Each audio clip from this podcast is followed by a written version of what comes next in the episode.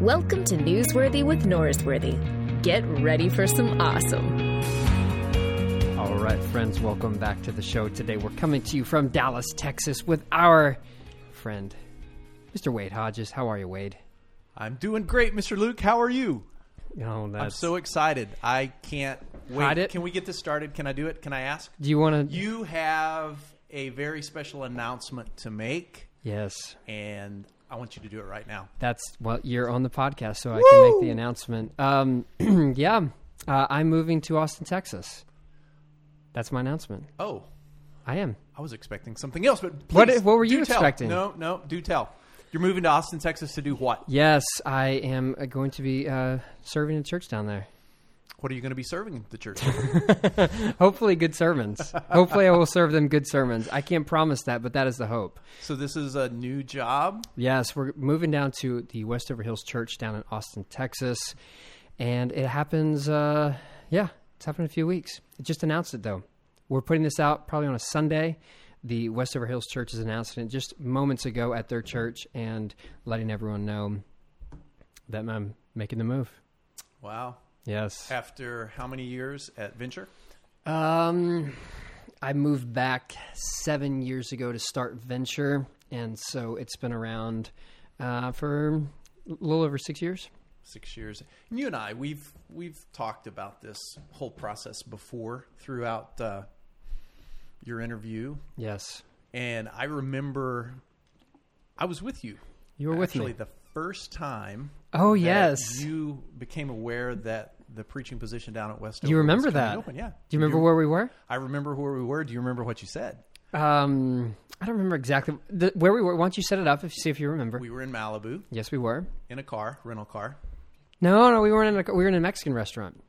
We were watching the Cowboys play, the Saints. Oh yeah, Sunday right. night Okay. TV. Yeah. Maybe it was on the way home Okay, when you said, "I'm going to get that job." I didn't say that. exactly no, what you I said. didn't. I'm going to go get that job. No, that's that's not at all true. What I said at that moment, we were sitting there talking. That's funny. We were talking, and I said, "You know, my, Or my wife said, "Go get that job." No, that's accurate. that's not what happened at all. You're this is terrible. We were in the Mexican restaurant, and I'm going off for some reason about how much I'm grateful for my life. Job's going well, family's doing good, kids are doing good, which is more important, of course. Family and kids doing great, job's good. Have this little fun side project of the podcast that's going well. I couldn't imagine doing anything else with my life. And then my phone buzzes, and it's my father-in-law saying, "Job's open." That's what happened. And then you said, I s- "I'm going to go." Get No, I didn't say that. That's not true at all. That's not true. I at that moment I started thinking there would eventually be a conversation that would take Why? place. Why did you know at that moment? I didn't know at that, that there was going to be a conversation. I well, as you know, when you are a young preacher, or you used to be a young, or do you count yourself as a young preacher No, anymore? not anymore. When when did that threshold change where you're not a young preacher? I think when I crossed over into the 40s, I ceased to be a young preacher. Well, I just turned 34, so I've Got a I'm few more years left. yes, I'm already made it longer than Jesus did. You are. In fact, Congratulations. the word on the street is you are now uh, one of the hot up and coming preachers. No, no, no, You no, are no. one of the hottest, So- most sought after Yeah, young preachers in yeah. a cappella churches of Christ. Oh goodness! It is a Church of Christ church. That is the uh, the tradition that uh, this church is a part of. And um, yeah, at that when when that phone call, the text came through, I thought that you know there would eventually be a conversation. Austin's a city I care about a whole lot. I like it a lot. My middle name, guess what, Wade? You know what it is? Austin. Austin, exactly. Yeah, I've had a yes. feeling. Yes, it is. Um, and so I, I love Austin. This church is a good church, and we've uh, I've always had a great deal of respect for it. So when uh, when that text message came in, I thought, okay, this is eventually going to be a conversation we're going to have. And this is also the church where your wife grew up, right? That's very true. My wife, this is my in-laws. They're there. Ooh, you're going to be preaching to your in-laws. Yeah. So I feel like I'm going to lose one of the uh, big tricks in my bag. I'm losing one of my main repertoire. In-law jokes? Exactly. Do you know Yeah. why the one reason Jesus never told a mother-in-law joke? No. Because he doesn't have one. Oh, that's funny. That's the only reason. Is that your best in-law joke? No, that's your joke. Oh, okay, That's got it. your joke. Got it. Got it. That's your I mother-in-law. want to be there when you launch your series on Song of Songs. Uh, very funny. Very I, funny. I actually preached a few years when my parents were in the same congregation. How did that go? you definitely keep them in mind when you're writing your sermons. Really? Yes, you do. So you actually found yourself redacting your sermons because you thought I can't say this with mom. Yeah, and dad. there were a few moments where I thought, ah, I can't tell that story. Really. Oh yeah, So you didn't do your Song of Solomon series then? was not about to. there were a few sermons where I actually ver- actually verified verified verified that they, they weren't going to be there. Really? And then I okay, Is that what I need to do? Just text my might wanna do father-in-law. that. Say Zane, hey, take the morning off. this, this is a good time to go check out a different church. You don't want to hear what's going to happen. yeah, hopefully that won't happen anytime soon. But um, yeah, But back to the process. But you had a sense Mm-hmm. that I remember very well. That night, you had a sense I I will probably get an opportunity to have a conversation with this church. And I- did you hope for that? I thought the conversation could happen, and I was, um, yeah, I didn't know if they would or not. I didn't know the direction they wanted to go, all that stuff. But th- when that happened, there was interest that was uh, burst inside of me. Yeah. Burst. Yeah. that's Yeah. what happened. And um, yeah, I mean, so I was I was grateful that they um, they called and they wanted to talk and uh, all that. But um, I mean, it's a hard process. It wasn't like um, as soon as they they called, I knew this was the right thing for me. It was. No, and it was several months.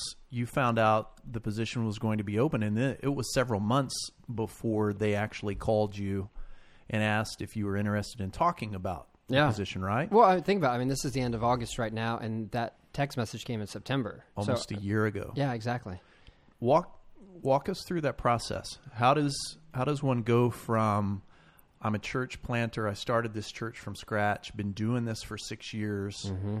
and now I am going to leave this church of of my creation, certainly of of your architecture, Yes. and I'm now going to venture, no pun intended, See, that's a little too soon. all the way down. I thirty five from Denton to Austin and and take a job with a church that is in a lot of ways very different from the church you're leaving. yeah, I didn't start that church. All right, t- how do you do that? First, maybe just for the listeners, how is Venture different from Westover? How's Westover different from Venture? Well, obviously, venture did not exist until we got there. I would like to think that maybe it was turning around in someone's brain that they want to be Yep. a part of it. But let's be honest, there was no 501c3 Yep. until we got there. Westover is very much an established church, been Yeah. around for a while. Yeah, how many years? Uh, it's like 40. Like, Like I mean, is it or not? You're the new head honcho down there. You need to know. These I haven't things. started yet. I haven't gotten my new minister orientation yet, but it's like 40 years old. So it's been around for a while, and so that's obviously the biggest change. And I've uh, I've thought of the biggest differences when you're a church planter. It's like you're on a jet ski, and you can turn real fast. You can kind of you have to go. And the thing about a jet ski is they have to go fast. And uh, all of a sudden, I'm going from that to a large established church, which is far closer to being like a barge than a than a jet ski. You And- can also lose control of a jet ski and totally kill yourself. Yes, you can. Yeah. Do you know about that? But a barge, you can just run over people on jet skis. yeah. Well, I grew up in the uh, Mid Ohio Valley, and uh, so that was right on the Ohio River, and so our uh, economy was contingent upon barges. So they're, they're very important. They're, they have a huge responsibility, and so it's a different uh, it's a different kind of leadership that a, uh church How are you going to manage that? Because at Venture, you were the, the head church planter, Mm-hmm. large and in charge. And if you wanted to. You, you wanted to make it happen, you could. And at an existing church, and Westover is quite a bit larger than Venture, yes. larger staff. Mm-hmm. There's more bureaucracy by its very nature. How are you? Hmm. I didn't know that. I'm writing all this stuff down. I, I didn't are you think going to negotiate the the needed difference in leadership style from a smaller church plant to a larger, more established church? Well, as a church planter, when in doubt, you lead. That's the the mo that my church planning coach told me. I don't know if you've ever heard that before. You might have, but that's what I was told. Uh, you know, going to an established church, my my job is to be a part of a team, and I'm cool with that. I'm I'm excited to be part of a team. I, I like the staff they have there. I'm excited to work alongside them, and uh, there's some really good elders that I'm excited to work with as well. So it's it's different. It's not. I don't have to go out and recruit people to become leaders. They're already leaders there, and so I get to work alongside of them. That's the biggest difference. Is I don't. Um, I don't have to try to get people to have ownership of something that didn't exist before a few years before they got there. Right. Now it's like these are people who have you know vest, vested interest in this church, and I'm I'm excited to work alongside of them. Don't you think also because I've I've got a background in church planting Yes. and also working with established churches. So I, I understand the differences a little bit. In church planting, you're called to be much more of a generalist. You're in in charge of a lot of different things.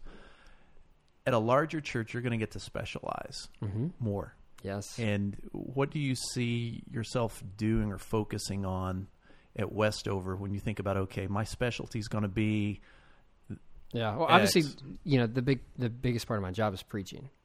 And as a church planter, it's hard to allocate that same amount of time to the preaching act as you would at a church the size of Westover with multiple people on staff that are very gifted and competent to do the other things that I would have to do before. So Yeah. I'm not having to pull a trailer before service. I'm not having to unload a trailer. Uh, I'm not having to make sure there's a weekly email that gets sent out. I'm not having to do a lot of those things, and so instead, I think a lot of that time can get uh, devoted to things that I'm, which I don't know about yet. But I think a lot of that is going to be able to be focused on the preaching, since the majority of interaction I'll have with most people is on stage. Is it fair to say that we can expect better sermons from you at Westover than we got at Venture? Uh, I don't that seems to be what you were just saying. I, I mean, that's hurtful, Wade. That is really, that's really hurtful. Okay, back back to this process. Okay. Back to the process. How do you negotiate this discernment process? Do I stay? Do I go? I've got to give up certain things to go to an established church. If I stay, I miss out on an opportunity perhaps to work in a different environment. What were some of the the key markers in your process? Some of the questions you were asking yourself as you and your wife were trying to decide is this the right thing to do? Yeah. I think I wanted the way God was supposed to work in my head is that you would get some telegram and say, This is exactly what you're supposed to do. But I never really got that luxury of, Hey, here's an email from God saying, This is exactly what you're supposed to do. Instead, for me, it was a process of trying to wrestle and like the like the apostle said in Acts, I think it was 15, they said it, it seemed good to the Holy Spirit and to me or, or to us. And so for me, a lot of it is just trying to figure out you know what seems to be the right thing. There are moments where it seemed like the best thing for me to do was to, to stay and be uh, continue to be a part of the church that uh, that we started. And there are moments that it seemed like it was the best thing for us to make this transition down to Austin. And you know, ultimately, I think what helped me is the sense that I knew that God was there either choice. It's not like one was the right choice. Um, that um, the other one had no good thing about it. It was that both those were great choices. I, I think one of one of our mutual friends said, "Luke, you're you're kind of in a Sophie's choice. You've got, but it's great options instead of bad options."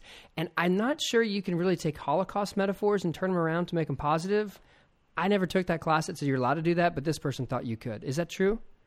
If he did it, I guess you can. Yeah, he used to work with you as Mulligan, so um, whatever. But it was it was two great options, and you know, for me, this uh, ultimately seemed like the right thing to do, and it was an honor that they would ask me, an honor for for me to be able to be a part of it.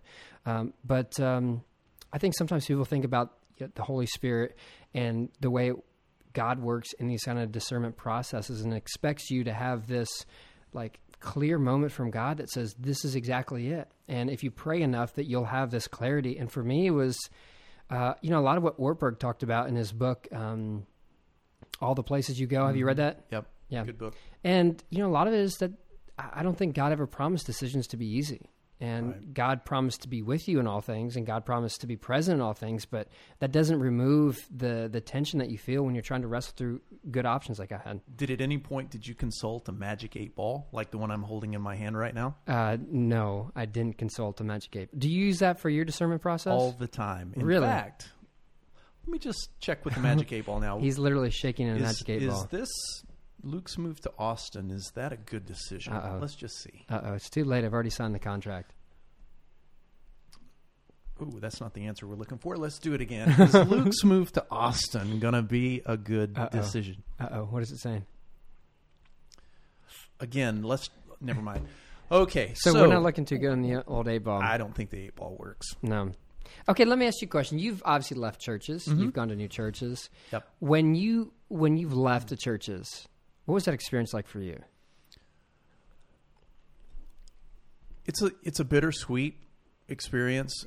I've I've left churches where the situation was was pretty difficult. It was a hard ministry, and I was pretty stressed and, and burdened, and it, at some points overwhelmed. So the opportunity to leave some churches is actually quite a relief, and Yeah. you think maybe it's going to get better. But at, and even as you think about leaving a difficult situation, you're still leaving people that you love, that you've invested in, that they've invested in you, and that was always the hard part. Yeah. Is there were there were always a handful of people that when I told them I'm going to be moving to a new place, going to a, a new church, moving to start a new church, those were very hard conversations because Yeah. I cared for them and they cared for me. Yeah. And it's always a nervous feeling because I hope they're supportive. I hope they don't throw a, a baked potato at me across the table. Yeah, well, at least it'd be baked, so it'd be a little bit softer. When when I told my elders, it was uh, after church, and I said, "Hey, let's let's come talk." And we never talk after church; it's always before church that we usually meet. And I was so uncomfortable. I was so nervous about that, and they couldn't have been more gracious to me. Like everyone in my church, I talked to just about. Uh, I tried to talk to as many of them as I could before I even announced it on uh, on stage last Sunday, and you know everyone was super gracious to me, and it reminded me of the um, Barbara Brown Taylor quote where she was she was just leaving her church and going to work at the college that I think she still works at right now. And she tells a story. I think the book was entitled "Leaving Church," where she has this uh, young priest that she works with who he's put in jeopardy because of her making this decision. Because if she leaves, and all of a sudden he doesn't have a boss, and they might appoint someone who doesn't want him there, whatever. And she tells that he was so gracious to him, and she said this line about grace is when you have a key when you choose to unlock it instead of locking it and I felt a whole lot of grace from from my friends and the people I do church with or I have done church with in the past, uh, because every one of them was just gracious to me, and they could have been upset and said, "How dare you? How could you leave?" But they all were supportive and encouraging, and it's almost like you you when you like break up with someone, you want them to be like a rude jerk to you. Like Right. I broke up with a girl one time, and she ran into the back of my car with her car, and I was like. That was a great decision to break up with that girl. Yeah, I knew I should have Yeah. broken up, but I mean that was maybe maybe they're glad to see you go. Thank you. Thank No you. one, honestly though, no one has given you any pushback or said, "Help me understand," or "How could you do this to us?" No. Do you worry about that at all, as far as it, the perception? Because you know, to put it on the table, you're leaving a a smaller church plant Mm-hmm. With what seventy five people. Is that fair? We'll just say 100 people. all right, It's a less nice than number. hundred people, We'll say 100. and you're going to a church that has what I haven't actually counted the total people. at least a thousand. yeah, I th- 12, 1500, depending on who you ask. Okay, But I haven't counted myself. All right, so you're leaving a church that's a hundred or less Yeah. for a church that's uh, clearly more than a thousand. Okay. Here's here's the All right, question all though, right. and I do you have any concern about what other people who are watching it from afar, not people who are a part of Venture or part of Westover, but other people, preaching friends, your peers. Should What I other- have? Should I be concerned about that? Because I'm not concerned concerned no, about what no. other people are saying behind your No, back? I don't. No. I talked to a buddy of mine, Paul from. Uh, he's been on the podcast before. He's from Sydney, and I, you know, I told him, you know, the process, and he goes, "What? You're leaving the church you started? That is such an American thing. We would never do that in Australia." And I was like, "Thanks, Paul. Appreciate that. No, thanks. So no need to talk to him again. For a yeah, he's not coming back on the podcast. Yeah. Have you ever heard of a preacher or pastor when they're called to a different church, they're actually called to a smaller church that pays less? Okay, no, no, no. This that's okay. First of all, this isn't the first chance I had to leave the church that I started, and there have been multiple times that I could have left the church I'm a part of to go to a bigger church, and I've this is the first conversation I ever even took. So it's not like I just jumped ship the first time a big church called me. I know that. I just want your listeners to know that. They don't. It. Thank you, Wade. What was it though? If if there were other opportunities in the past that that weren't tempting to you, what was it besides some of the things you already mentioned? I, there's Yeah. some connections there, but as you got into the conversation and you're you're talking to the leadership down there, what was it that drew you in that direction? Well, part of the reason I even uh, entertained the conversation was because I had respect and admiration for people in leadership at the church to begin with, and so it wasn't like I was building a relationship from this from the ground up. This was something that I already had a relationship. I already had trust with some of these people, and so that's why it started. And uh, a big part of it is the fact that they have a compelling vision for where they want to go and who they want to be, and I'm excited to be a part of that vision. And that's what was the appealing thing for me is I, I like the direction that the leadership of this church is wanting to go, and I can see myself um, being a part of that, and I'm excited about that. And it's also Austin. It's a it's a great city that I can. Austin's great. I love Austin. You- I lived in Austin for three years. You did. I'm jealous. You did live in Austin for going to Austin. You said it was an up and down experience. That as you were going through the process, some days you felt really good about moving, going. Other days there were hesitations. Mm-hmm. What was that like, and how do you manage that roller coaster of emotion? Do I leave? Do I go? Do I stay? Mm-hmm. It feels great today. I'm not sure tomorrow. Yeah. How is how eventually do you to get to a place of peace? Well, the main way I managed it was eating a lot of ice cream and pizza. That really helped a whole lot. No, but seriously, you've you've written a couple books on that. I mean, what uh, before you go, Right. when to leave. When to leave and before you go. Yeah. Two books for pastors in transition. Yeah, and honestly, I talked to you a whole lot about that, and Yeah. I feel like uh, I remember reading those books when you put those ebooks out. What five years ago? Probably has been that. And yeah, it seemed like that. you were giving me all that same information that I had read half a decade ago. Yeah, yeah, because you really don't know. Yeah, Th- That's the thing. You can't you can't take the chance out of life. Ecclesiastes nine eleven Mm-hmm. says time and chance happen to them all. the the race is not always to the Yeah. swift, the battle's not always to the strong. And that's one of my favorite little nuggets of wisdom that you can do all your homework, you can plan, you can prepare, you can feel like you're making a great decision, but then once you decide and you move forward, you have no idea what other factors are going to show up that complicate the decision you just made, Yeah. make things better, make things worse. One example I give to ministers that I talk to is you know, there's usually one person, an elder or another staff member who recruits you. And you think, I really want to go to this church and work with this person. And then you get there, and six months later, they're struck by lightning, completely taken off the table. And now the person you most wanted to work with is gone. Time and chance happen Happened. to them all. So if you go to a church because a certain person Yeah. is there, there's no guarantee You know, they're going to stay. You know what's funny is the chairman of the search committee has already left the church. There you go. well, he was obviously happy with the decision the search committee made. No, he had already taken a job and it was it was already scheduled for this to go. But um, yeah, I mean, it's ultimately you make a decision and you wrestle with all the options. And I think for me, I felt like I was able to make a good decision when I was aware of what I thought would be the struggles of both situations. Yeah. And I could put on the table. This is what the, the work is I'm, for me to stay. This is the work I'm going to go through if I'm going to go. And I, I think once I understood exactly the game plan that I'd be playing on each each option, then I could make a choice.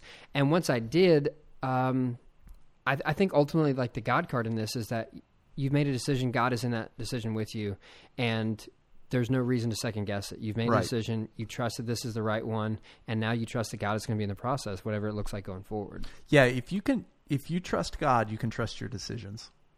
At some at some point, it's sort of like when Martin Luther said, "Love God with everything you have, and then do whatever you want."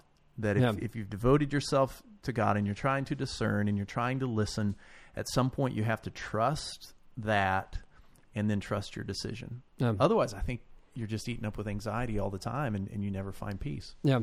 Well, what happens to venture from this point on? Do you know? It's a good question. I mean, this is we're recording this um, just five days after it was announced at our church, um, and so now they're in the process of determining determining what the what the next step looks like for them. And ultimately, in a you know church plant, a young church, you know, the leadership can't make that decision on their own. It has to be ultimately a group group decision. Is it hard to watch Oh, it's a church that you have been so much a part of, and early on you were making all the decisions? Is it hard to now step back and the future of that church is in the hands of someone else? Yes, I It- was I was talking to uh, both my elders in separate calls on the way actually over here, and listening to them talk about it. It made me depressed. Not that the decisions they were making were bad. It was just this isn't me anymore. Like it's Right. not, it, and I don't know what to to do. And that ownership isn't there anymore. it's it's weird. It just went all of a sudden. I'm out of the room and I I can't do anything. I feel like I'm, uh, you know, like a parent who dropped their kids off at summer camp. It's like I I'm not there anymore. What right. how are they going to do anything without me? But Yeah. They'll do just fine. exactly, and will. ultimately, that's, um, you know, there's that Acts twenty thing about you know Paul talking to the elders at I guess Ephesus, and he says I, I feel compelled to go somewhere else, and you know this is what I feel like I'm supposed to do at this point. I've already made a decision, so I feel like this is where I'm going, and I, you know, I trust that God is bigger than me, and this this church, um, you know, whatever God's going to do, it's you know, Right. I'm sure another question that your podcast listeners have right now is how does this new job, how's it going to affect the podcast? Are you, are you still going to be newsworthy? I I hope so. I, no, no, no. Yeah, the plan is for the podcast to still go on. It's Okay. been. Uh, people might have guessed I've been a little bit distracted over the last few weeks during this process, and um, yeah, I'm excited to get down there. I'll, I'll be moving over the next. I think uh, the 21st of September is my first week down there, and once we get all settled and, and moved in, um, I expect things to go back to normal. I'm still going to try to put out one a week, uh, even while I'm moving.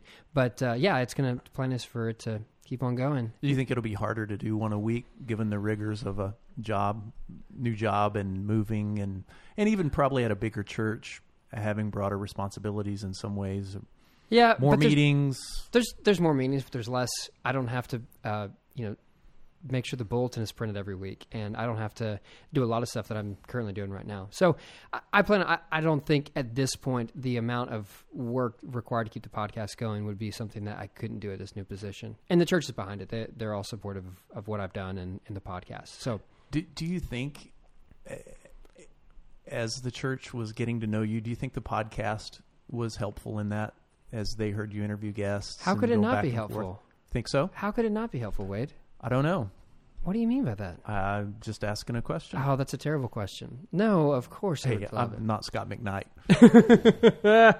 funny joke, funny joke. It'll be no. I, I'm sure that it let them see a different side, and obviously, I joke around here more, and my uh, persona on a podcast is different than in. A You had some people ask questions about that, didn't you? That is your persona on the podcast. Is that who you are all yeah, the time? yeah, yeah. And I've I was even having lunch with a friend uh, a couple days ago who I got. Uh, uh, he listened to the podcast. I don't really know him that well, but first time we had lunch together, and he was making a comment about how uh, I I joke around with my guests and and confidently poke fun at them or whatever, and like I would never do that with a normal person sitting at lunch with them. But that's uh, that's part of the podcast, and it's part of that medium and the genre and all that. Uh, and so, if if you're not familiar with the podcast or how some of the internet works, then yeah, it's going to come across. You said before you play a character on the podcast. T- yeah, some yes, definitely. This is not really who you are. Well, right this is me, but there are times that I'm joking around and just trying to make it more entertaining and, and accessible to people.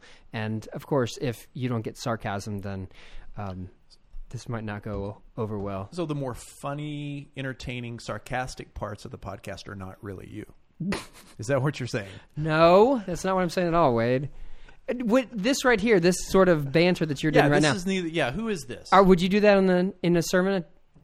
no, because I don't talk to people in my sermon. I don't interview people in my sermon. Neither do you. That's I like what Jason Whitlock says about his tweets versus his columns. Everybody's always blasting him because some He's of his tweets writer. Mm-hmm. are not not journalistic. He's sharing opinions and not evidence based. And he's he always says enjoy my tweets, judge my columns because that's where he's putting all of his thought and his effort Yes. Mm-hmm. into a well reasoned discourse discourse in his columns. I would say it's the same thing. Enjoy the podcast yeah.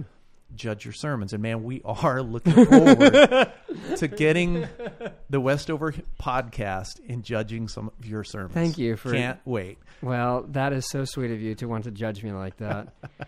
but yes, yeah, the podcast will still go on. It'll be fun. And instead of having my daughters interrupting, it'll be the youth ministers interrupting. I hope you still have your daughters interrupt. That's cute. That, you like that? Even you? Yes, Hard-hearted Wade still do. enjoys that. I you have a it. soft spot for that. I enjoy it. I Mhm. enjoy it, and it always reminds me that someday you'll have boys wanting to interrupt your daughters. That's not funny at all. That's not funny.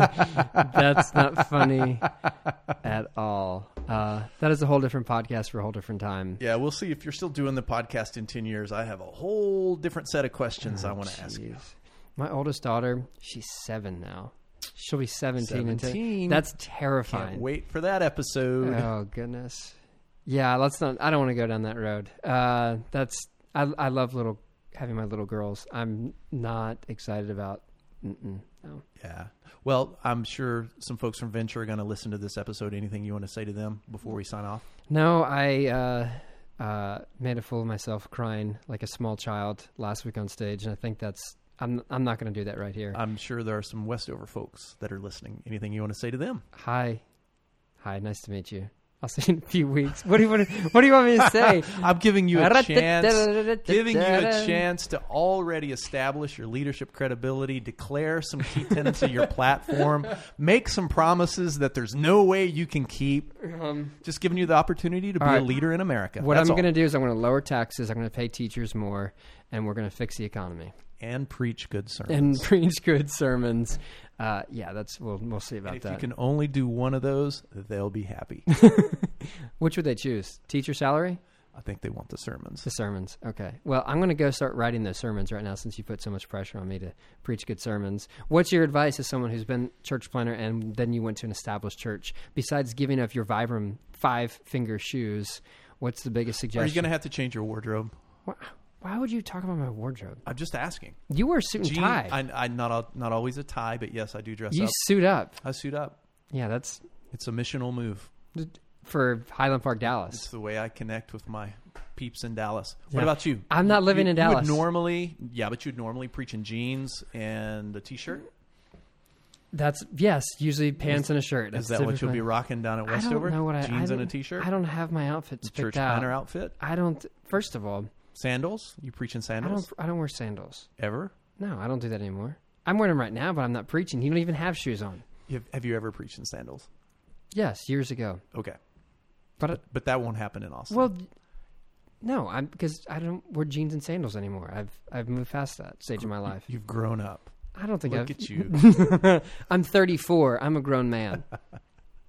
so no advice besides wear a Take your suit. time, preach good sermons, establish your credibility in the way you, you communicate and Okay. the way you handle scripture, and take your time to get to know people. Okay. And if there's a ladies' Bible class that you can jump in and teach, jump in and teach it, Okay. especially if it's comprised of some of the older ladies in the congregation, because if you can make friends with the older ladies, Mm. and if you can become the preacher the older ladies in the ladies' Bible class love, you have discovered the keys to the kingdom. You know that my first church in Moran, Texas, when I was just an 18 year old baby preacher, was run by what would be considered a ladies' Bible class in some ways. Audrey and Mildred basically ran that church, and they uh, they were my first bosses. They were uh, my youngest daughter's named after Audrey, so um, that was some of my best mem- memories of ministry. Is uh, doing a Bible class where Audrey and Mildred, and this is like an old, you know, West Texas church that's hundred something years old, wooden. Uh, wooden seats, wooden floor, hundred people can fit in that room, and there's like four people there. But Audrey and Mildred have their own rows; they don't sit next to each other, and they talk back and forth without turning their heads and looking at each other. It was so good, so good. So if it's anything like that, I'm down for that. It sounds great. sounds like a blast. That's what you should do. All right, done. We'll make that happen. Wade, it's good talking with you. Great to talk with you. Congratulations. Well done. Thanks for checking out Newsworthy with Norsworthy. Make sure to subscribe to the podcast on iTunes. You are now adjourned.